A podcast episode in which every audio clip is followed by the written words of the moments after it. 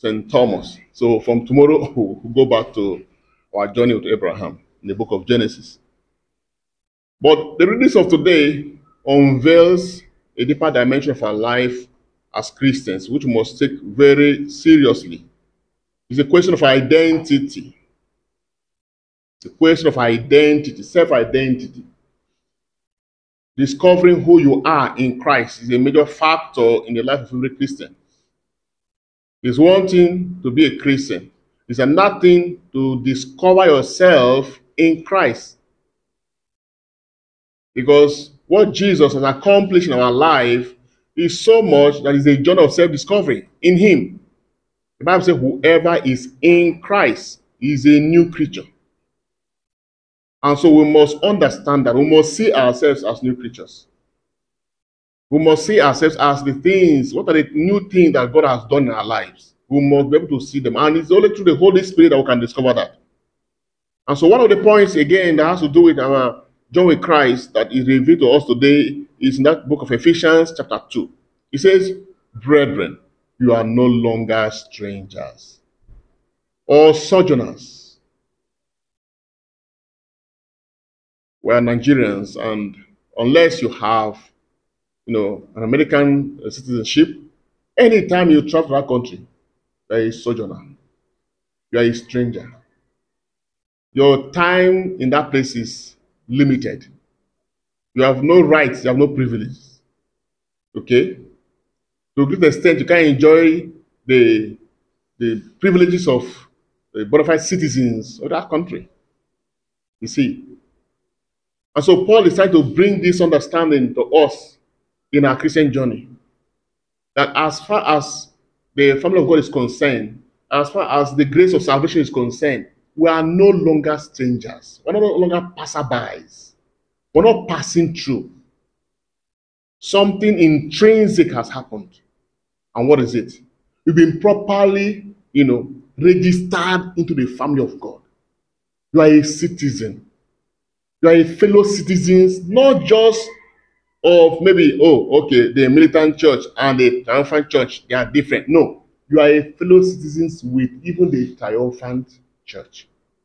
Fellow citizens of the saints and members of the household of God.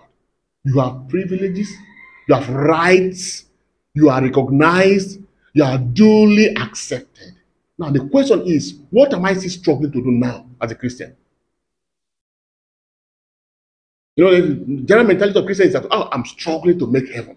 I'm struggling to belong to that family of God. Is that all right? But there's a, a deeper dimension of our salvation, which many have not discovered yet. You've got to understand that you're not just working to enter heaven. You are already a member of the household of God.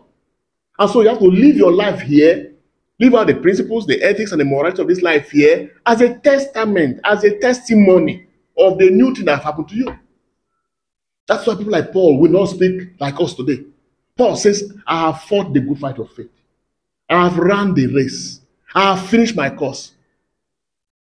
What awaits me now is what? Was he speaking as one who is saying, I'm struggling to enter heaven? You can see he has entered a new realm, and we must come to that realm also. And so we must identify fully to the grace that we have received. John says, from his fullness, we have received grace upon grace. Live that life authentically. As one who is a member of you know the household of God, as a bona fide citizen, every citizen abides to the constitution of that country, to the core. Every citizen is a law abiding person.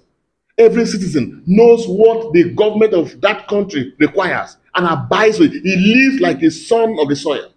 He's not a stranger. He's only a stranger who are lawbreakers. He's only strangers who cause violence because they don't value their country. It's only strangers who come and begin to think of how to fix themselves in by crook or by hook. But bona fide citizens don't struggle. Even the country cares for them. So we must understand ourselves from that point of view and begin to walk in the light of that dimension. And he crowns it up by saying, you know, members of the household of God build upon the foundation of the apostles. What's the foundation of the apostles? The gospel and the epistles of the New Testament. That's where our faith is cradled. That's where our faith is built. And so that's why the mysteries inscribed in those letters and the epistles must become things that we'll get familiar with because that's the culture of our country. When the Bible says, love one another, that is our national identity. Pray for your enemies and for those who persecute you. That is the character of a citizen who belongs to this kind of country. Whom Jesus Christ Himself, being the cornerstone, in whom the whole structure is joined together, growing into a holy temple of the Lord, in whom you also are built into for a dwelling place of God in the Spirit. So beautiful. So beautiful. See yourself in the light of His identity. You have received grace, you have received mercy. God has cleansed you from your sins. Identify with the fullness of what He has bequeathed to you. And Jesus, the gospel, helps us to journey again. Thomas, a medical doctor who understands the human, human physiognomy and physiology, knows where Christ was crucified, where the nails entered, knows that the piercing actually punctured the heart. So when they told him that Christ has risen, he said, Excuse me, I know there's a major vein in this hand, and that nail cut it. There's one here too, that nail cut it. Because those who are crucifying themselves, those who are those who crucify the, the criminals and all that, they know where to, to cut your body that you will truly die, and there's no mistake about it. So this very important vein here is cut. This one is cut. Then they pierce his heart. The last liquid that sustained the health of the heart was pierced and it gushed out. That's why the Bible says water and blood came out to prove that this man cannot live again. I'm a medical doctor and I know this fact. Who are you telling me? How on earth is that man walking again? We see that heart, has that have been changed? I don't think he went through any operation for his heart to be changed. Until I check these things, I will not believe. Eight days later, Jesus shows up. People of God, was he there when Thomas was outing? But he didn't know. Thomas didn't know that the man was there watching him. Just as we are here now, we don't know the Lord watches us, everything going on in our minds. So don't think you can hide from his presence. And immediately he showed up. Hi guys, peace be with you. Thomas, come here.